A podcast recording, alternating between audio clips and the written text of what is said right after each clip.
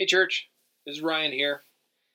Sunday, October 14th, the sermon was not recorded, so I'm actually going to repreach this sermon to you um, in my home office uh, because this is the beginning of a series we're doing called Be Become Do. It's foundational series for us as a church because it has a lot to set up for us um, this series has really been something that's been seven years in the making for me, maybe even longer than that. And I've been really looking forward to this um, series for a while because as a church, we're nearing our seventh birthday, and we've been really kind of working things out and learning things and unlearning things for the last number of years about what it looks like to be a church and what it looks like to be the church. And and then for me personally, the journey I've been on over the last number of years, um, diving into some work uh, for me in faith walking. Um, I've had some cynicism. Uh, I know it's kind of crazy to think uh, your pastor is a cynical human being, but I've had my own cynicism when it comes to what the church has become. Um, I've been doing a lot of reading um, a lot of reading that doesn't necessarily um, isn't necessarily stuff you see on the the popular Christian bestseller lists, uh, but maybe some stuff that's kind of uh, early church history. Um, I've been I've been learning. I've been unlearning. I've been asking different questions. I've been challenging my assumptions. Um, I've got some people in my life like Dan Zizvorka who have, have really stretched me as a pastor and we're having really good conversations um, in in my world. I'm I'm having these conversations and and and and I'm having conversations with people like you that may have maybe struggling with what this whole following Jesus thing looks like. And there's really a difference between the community we want to be and the community we don't want to be. And so what I want to do is I want to pick up a thread that we had at the end of First Corinthians that talked about this idea of gospel uh, the gospel of sin management.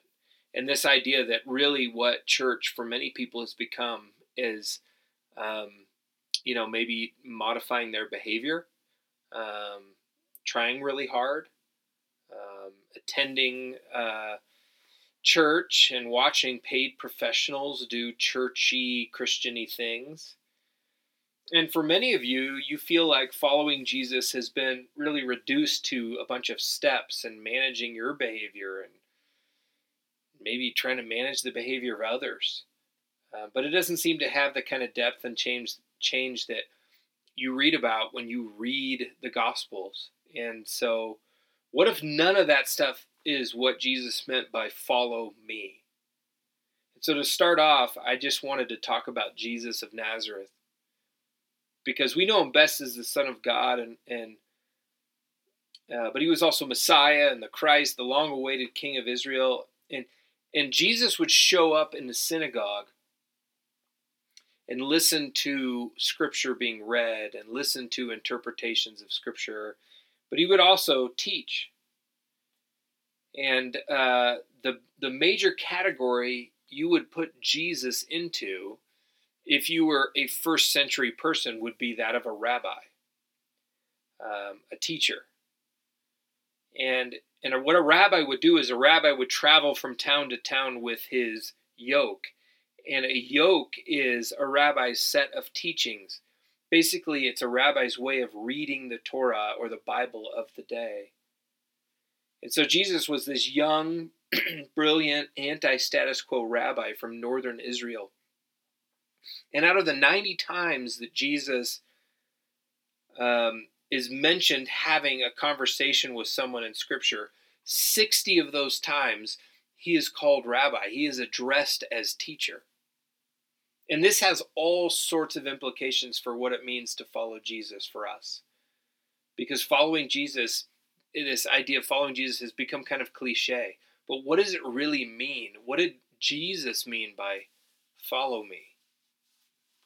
And so wherever you're at on that answer, um, whether you're just tuning in or you've never, uh, you don't you don't know what church is all about, you don't know what Jesus is all about, I just want you to give us a listen. Um, and maybe you've been following Jesus for a long time, and, and maybe there's some things you need to unlearn and relearn. We're going to start in Mark, Mark chapter 1, and I'm going to read a, sec, uh, a, a, a smattering of scriptures here to help us kind of gauge where we're at. Uh, Mark chapter 1, verse 16, it says this As Jesus walked beside the Sea of Galilee, he saw Simon and his brother Andrew casting a net into the lake, for they were fishermen. Come follow me, Jesus said, and I will send you out to fish for people. At once they left their nets and followed him. When he had gone a little farther, he saw James and son of Zebedee and his brother John in a boat, preparing their nets. Without delay, he called them. And they left their nets, and they left their father Zebedee in the boat, and they with the hired men, and followed him. Mark chapter 2, verse 13, it says this Once again, Jesus went out out beside the lake, a large crowd came came to him, and he began to teach them um, because he was a rabbi. And he and he walked along. He, he saw Levi, son of Alphaeus, sitting at the tax collector's booth. Follow me, Jesus told him. And Levi got up and followed him. Mark chapter 3, it says this Jesus went out up on a mountainside and called to him those he wanted, and they came to him. He appointed twelve that they might be with him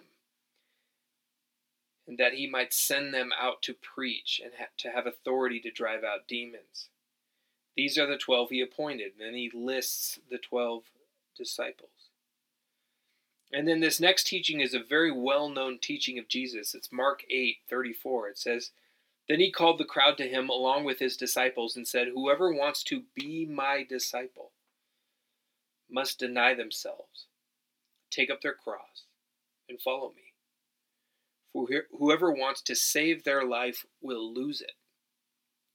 But whoever loses their life for me and for the gospel will save it.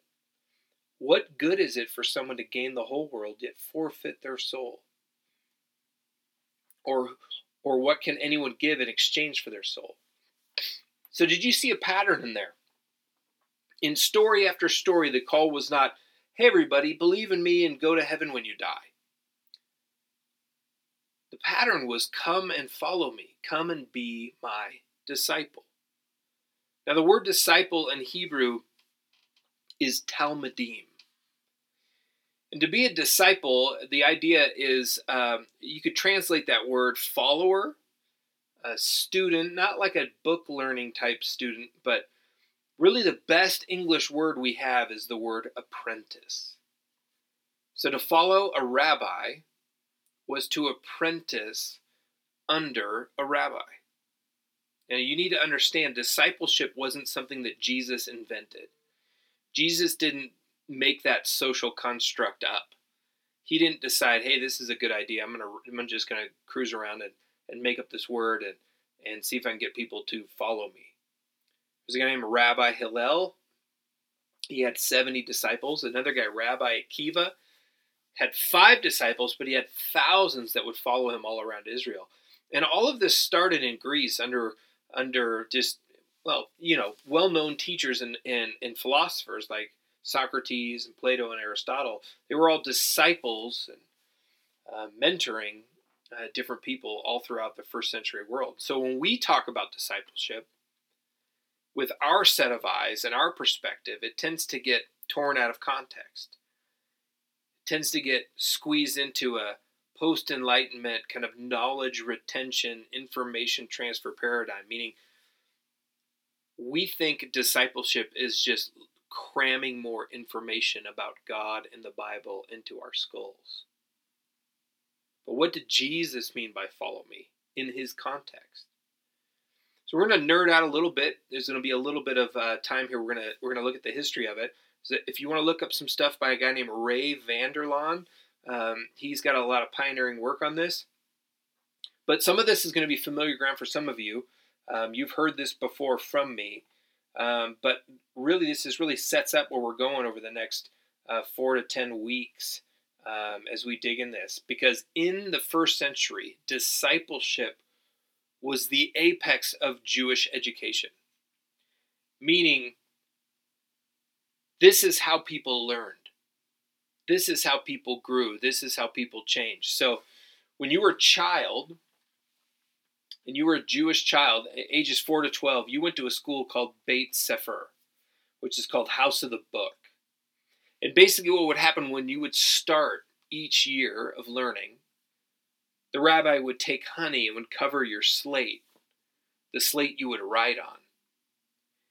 And honey was the sign of God's favor, and you can kind of recall in the image of the promised land this idea of a land flowing with milk and hum- honey. So, uh, for Jewish people, honey was was uh, kind of a uh, like a really celebrated thing. And he would say, "Now, class, lick the honey off of your slate and off of your fingers." And as they did this, the rabbi would say, "May the words of God be sweet to your taste, sweeter than honey to your mouth." And that comes out of Psalm 119. And at Beit Sefer, these children would memorize over their whole history, they would memorize the Torah. Can you imagine that? Genesis through Deuteronomy, memorized by age 12. Now, the vast majority of kids were done by age 12, meaning the boys would go on to apprentice their fathers in the family biz, and girls would get ready to be married and run a household. And so obviously those were the times. But if you were really excelling at Beit Sefer, and if you were really um, high achieving student, you would be invited to join some of the best of the best in a school called Beit Talmud or Beit Midrash, which was called the House of Learning. And it was a school built on the site of the synagogue, and you would memorize most of, if not all, the rest of the Old Testament. Now, keep in mind it's a very oral culture, and and that might make you feel better um, about your own uh, scripture understanding. But these kids were serious. Now, almost everybody would be done after this point, meaning most kids, most boys would get to the age of 16 and then they would graduate out and then they would go home and they would learn their family trade then. But the elite, the best of the best, they would sit for an interview with their rabbi. And if you were lucky enough to get one, your rabbi would interrogate interrogate you on the Mishnah, on interpretations of Torah, your passion, your commitment, your practices. And if he thought you had what was needed, the acumen and the drive to become a rabbi yourself, he would say something like, Come and follow me. Come and be one of my Talmidim. Now, the goal for you was to become exactly like your rabbi. So, say you made the cut, say you passed the interview. You would have three clear goals in your life from that point forward. The first one would be to be with your rabbi 24 hours a day, seven days a week. And and you hear the words of Jesus there. He says that they might be with him. So you would follow around your rabbi. You would follow around your rabbi and sleep nearby, eat with them, listen to them, ask questions, do whatever your rabbi did. And the goal would be since literally there was no paved roads, the goal, the phrase was, this is a very famous phrase that said, May you be covered in the dust of your rabbi. Like that, your life was so close and you, you spent so much time close by your rabbi that the dust of the travel would actually cover you. The second goal you would have would be to become like your rabbi. Now, when we read, when Jesus says, um, Come and I will make you fishers of men, that's not a cheesy joke by Jesus. It's not a pun. Jesus was funnier than that. Uh, Jesus was not saying, Hey, you're fishing for fish. How about you want to fish for people? And there was like a chuckle.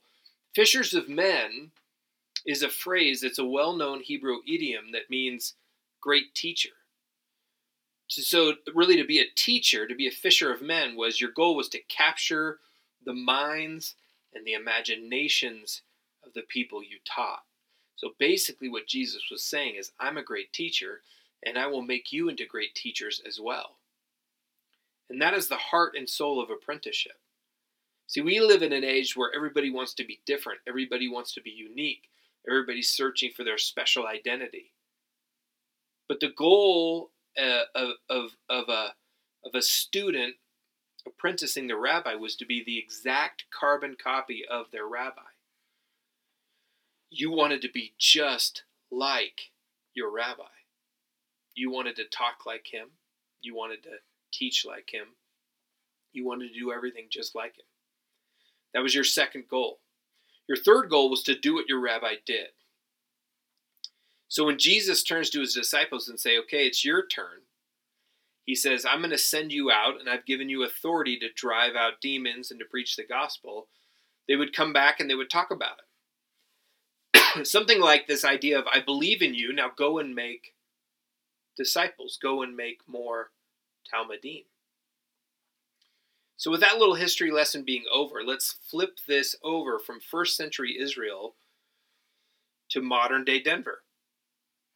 What does it mean to apprentice Jesus? Does it mean just to go to church? Is it about having all the right facts squeezed into your brain? Is it filling your calendar with a whole bunch of Christian events? Is it just trying to manage your behavior so you're you you appear more moral? No, it's I would say it's none of those things.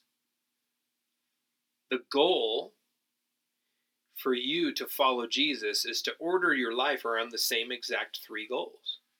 To be with Jesus, to become like Jesus, and to do what Jesus did. Now, how does it work to be with Jesus? We're going to be talking about that this coming weekend.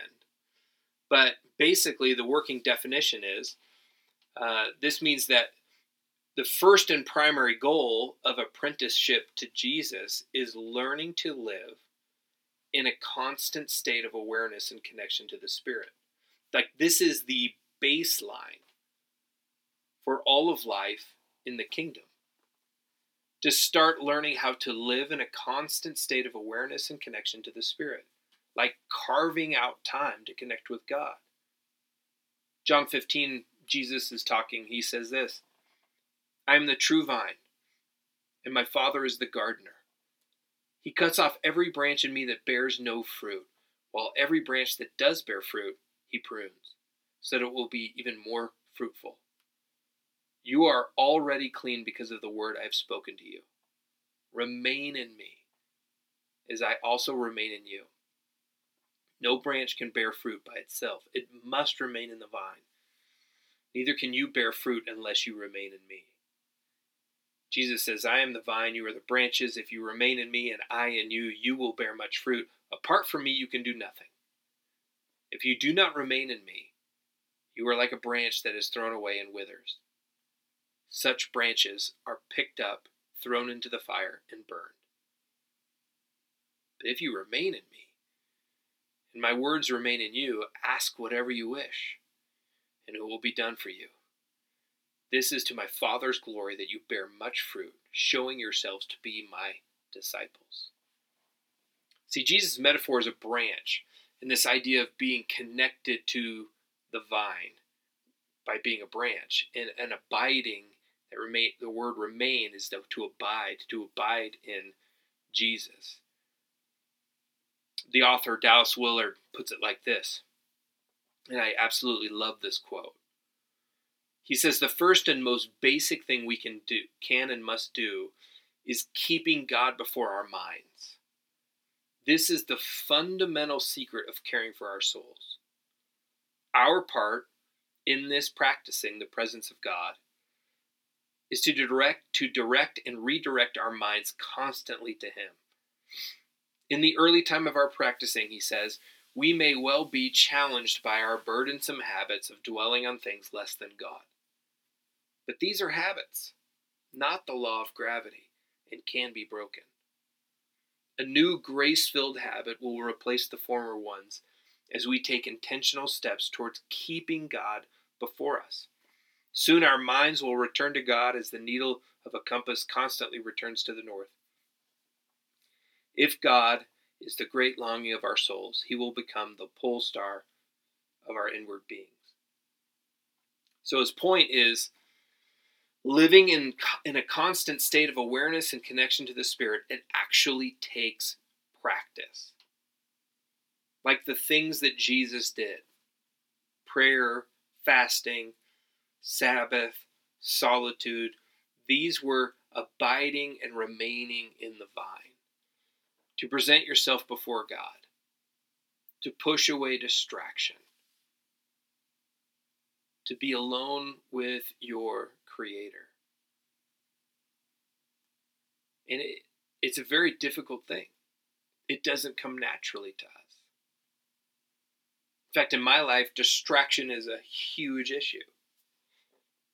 So it all starts there. It all starts becoming like Jesus, doing what Jesus did. That's great, but it all starts in being with Jesus. That's the first goal.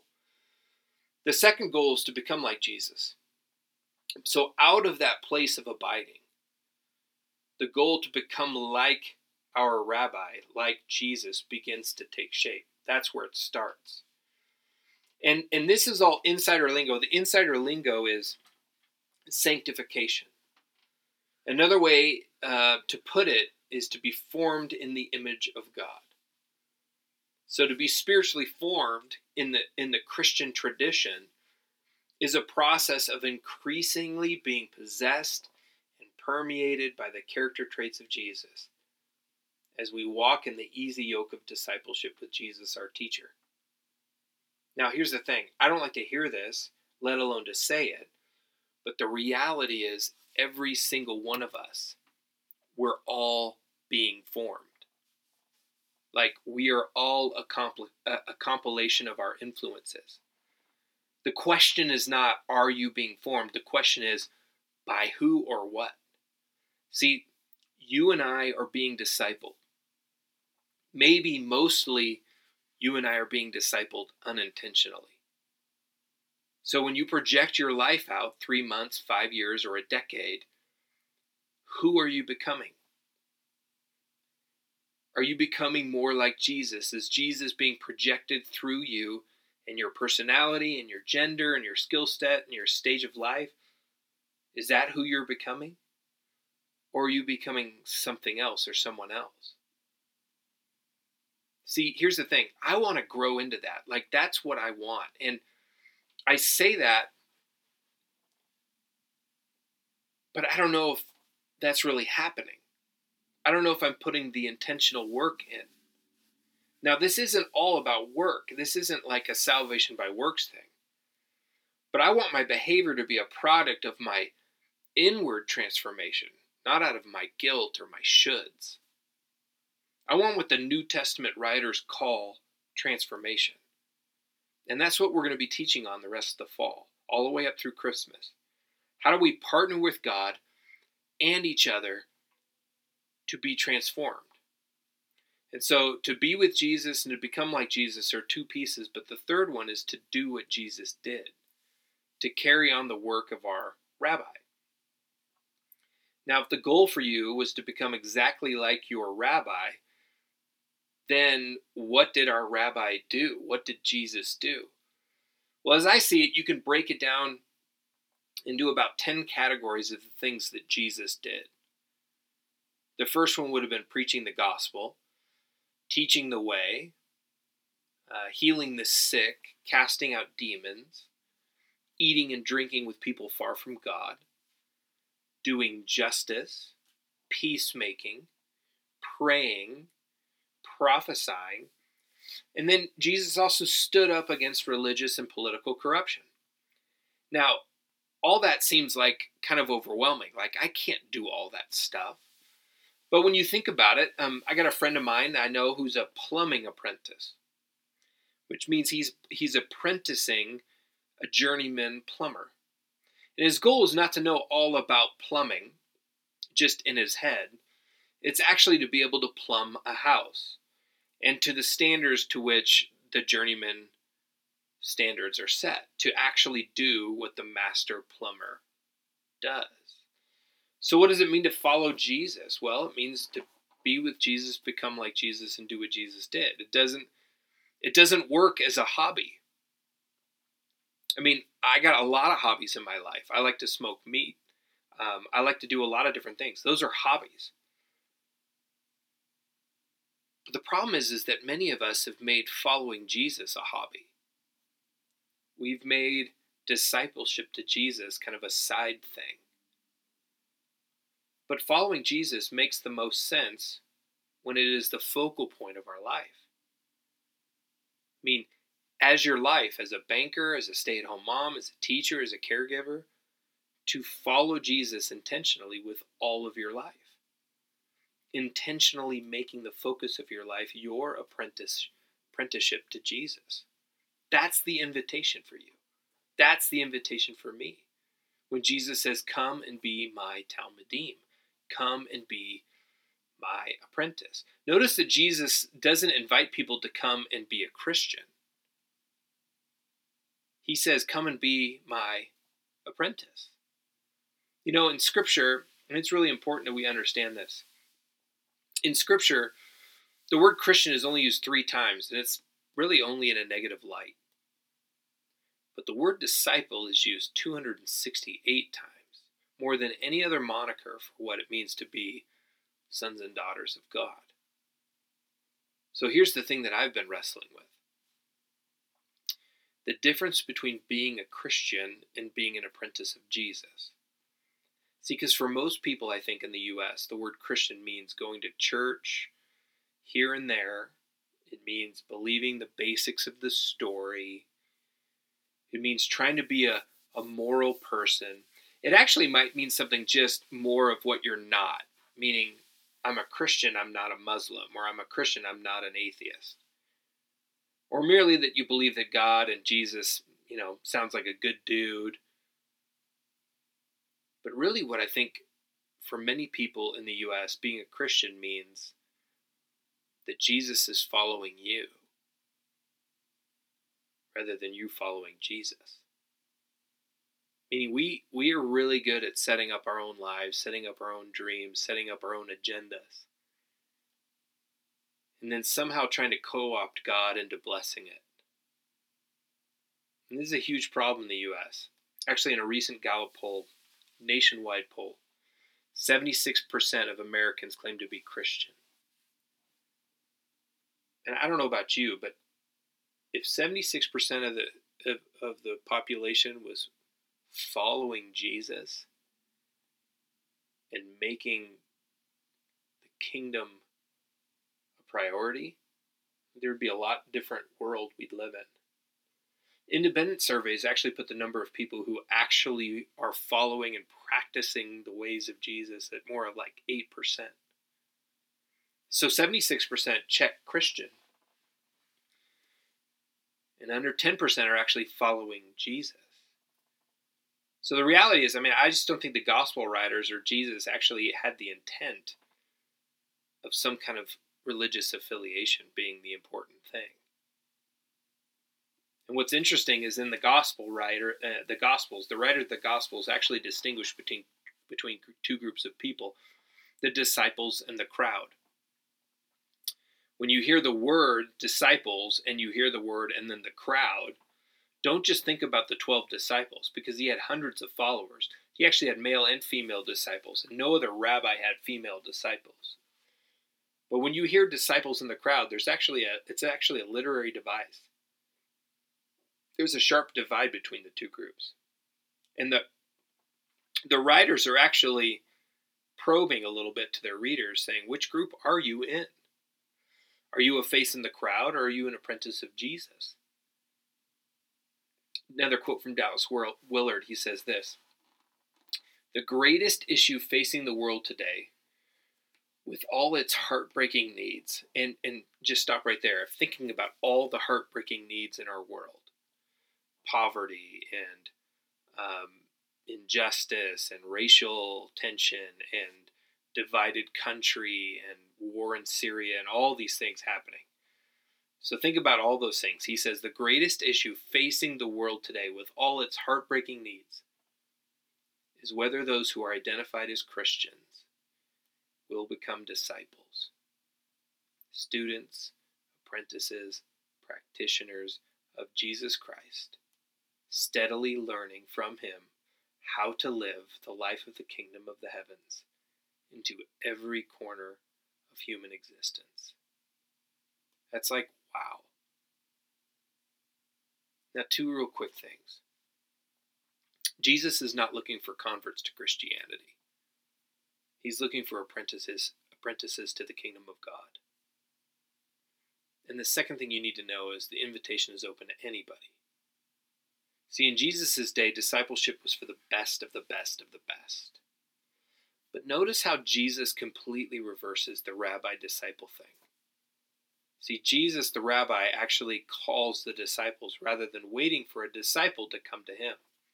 In fact, he beckons for all to come to him. It wasn't just the spiritual elite or the best of the best could be his disciple. He was calling for anybody to come to him. Remember his words. Matthew 16, he says, Whoever wants to be my Talmidim, my disciple. John 15, he says, You did not choose me, I chose you. And, and in Matthew 11, it says, Come to me, all who are weary and burdened. So it doesn't matter where you've come from or not come from. It doesn't matter what you've done or not done. It doesn't matter whether, whether you're smart enough or wealthy enough or from a good family or whether you've your act together or not. It doesn't matter. You are invited here and now, wherever you're listening to this, to follow Jesus, to apprentice Jesus.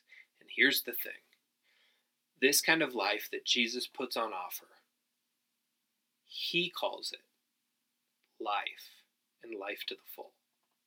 This kind of life, where you are changed from the inside out, where you learn to love not just your friends but your enemies, where you where you begin to be set free from lust and greed and the inertia of this world and how this world operates and how sin fills our hearts and makes our hearts beat a different direction.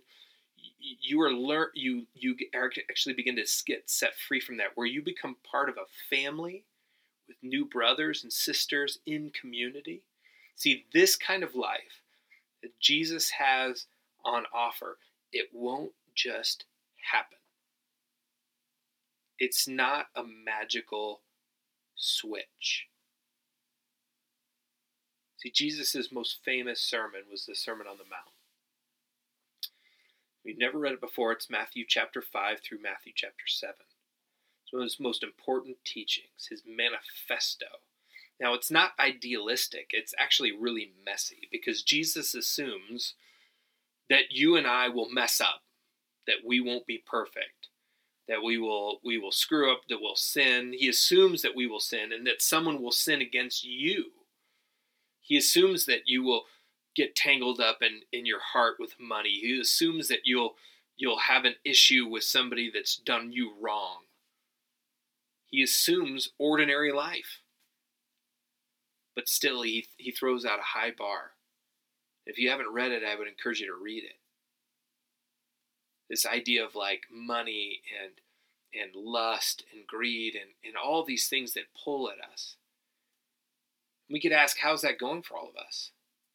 Now, if you place close pay, place close attention, Jesus begins and ends the sermon on the mount with something really interesting. Listen to Matthew chapter 5, 19. It says, Therefore, anyone who sets aside one of the least of these commands and teaches others accordingly will be called least in the kingdom of heaven. But listen to this but whoever practices and teaches these commands will be called great in the kingdom of heaven. then you fast forward two chapters. At the end of at the end of the Sermon on the Mount, Matthew chapter 7, verse 24, it says this Therefore, everyone who hears these words of mine and puts them into practice is like a wise man who built his house on the rock. The rain came down, the streams rose, the winds blew and beat against that house, yet it did not fall because it had its foundation on the rock. But whoever pract- whoever hears these words of mine and does not put them into practice is like a foolish man who built his house on sand. The rain came down, the streams rose, and the winds blew and beat against that house, and it fell with a great crash. Now, here's the thing that is the end of the sermon. It's kind of an awkward ending. But Jesus bookends the Sermon on the Mount with the word practice.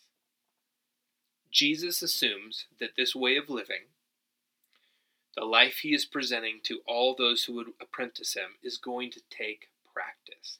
Not a hobby, but a focus. Now, hear me. By practice, I don't mean try really hard. That's not what I'm saying. That does not work. What I'm talking about is trying is training, not trying. And I used the analogy uh, the other week of of running a marathon. You don't just wake up one day and go, "I'm going to run a marathon today." It actually takes training. In fact, if you just got up one day and tried to run a marathon, you would fail. You would be miserable.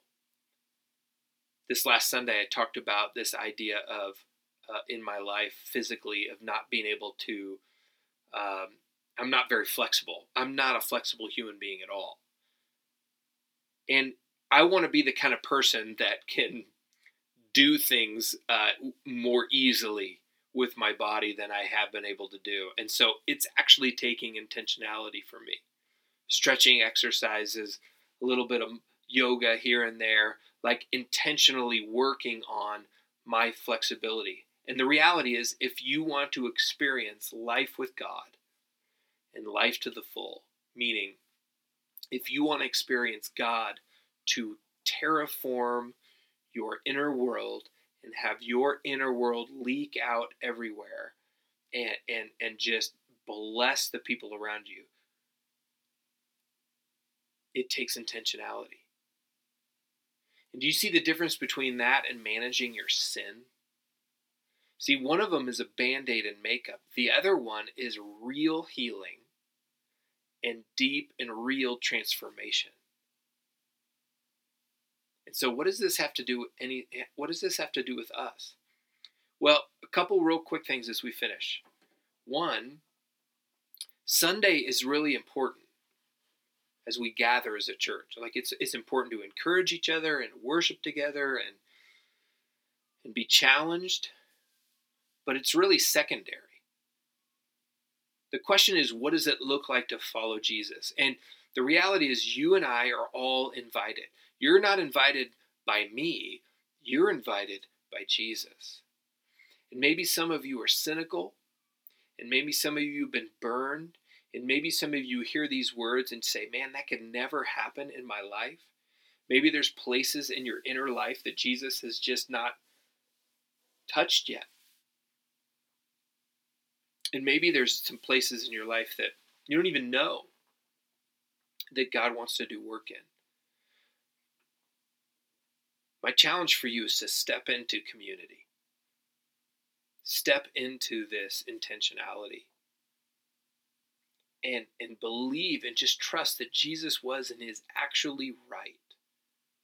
That yes, life is very hard, but life with your Creator is unbelievable.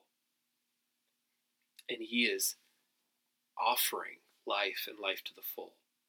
So let me pray and this just kind of kicks off our our series be become do. God thank you so much for the work that you are doing in my life in the life of this great community. God i pray that we would take a risk and, and get courageous as we step into and get intentional about what it looks like to be with you to become like you and to do what you did and may that form form the grid by which we live our lives. So we pray these things in your name. Amen.